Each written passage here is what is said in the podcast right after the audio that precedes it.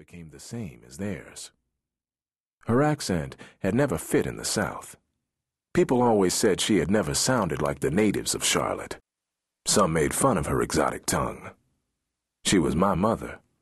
To me, she had always sounded smarter, more refined, like she was a queen who had traveled the world.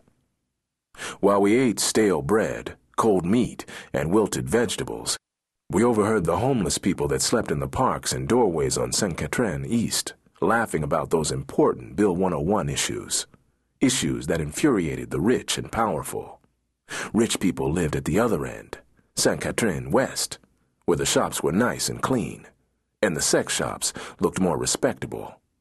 Compared to the east side, St. Catherine West was heaven. We were homeless and living in a piss smelling hell for a few days.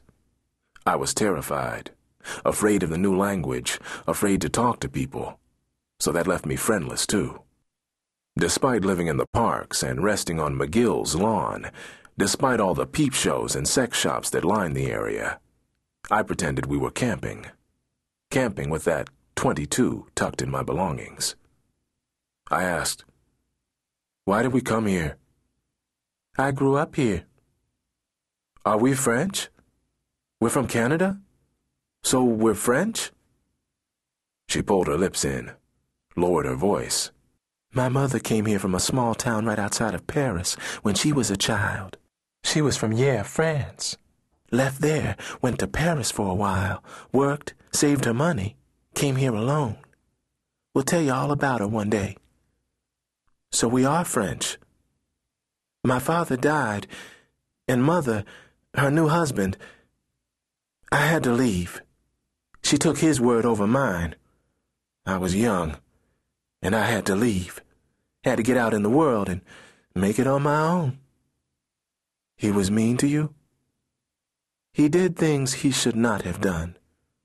Same for another family member. What did they do? Not now. One day. We'll talk about all those horrible things one day. I told Margaret about all the bad things that happened to me. She was the only one I ever told. And I will tell you one day. Who was Margaret? My best friend. My best friend in the whole wide world. Where is she now? Heaven. She wiped her eyes, created a smile. You're starting to smell. Need to get you into a toilet and wash you down. Maybe we can sneak you into one in one of the malls. When are we going to get a house? I've always wanted a house. Mama doesn't have the money. We'll get an apartment. When? Working on a place to stay now, but I want to make sure that no one is looking for us before I get us a place. And I have to find a way to get a place to live without using my name.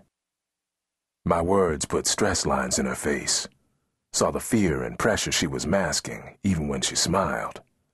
What she had told me, I didn't understand all of that, but I nodded. A man came over to her. He was monstrously large, looked like he weighed tons. C'est moi? Oui. For fifty? She tucked the 22 inside my jacket, told me to wait where I was. Nervous, I stood up. A stranger in a strange land. A child in an adult's world. She snapped at me, said, Don't be afraid. Be a man. Don't be afraid. She kissed my face and smiled at me. I sat back down, my hands shaking. She left with that huge man, a man the size of a basking shark. I hated the way I felt the sensation of being powerless, the sensation of being alone. Seemed like she was gone two years, but she came back 30 minutes later. I ran to her. She handed me an ice cream cone. Vanilla. Hers was praline pecan. I asked, What does sus moi mean? Her shoulders weakened. She frowned and walked away. She said, that is not the French you need to learn. What French do I need to learn? I will teach you the things you just said.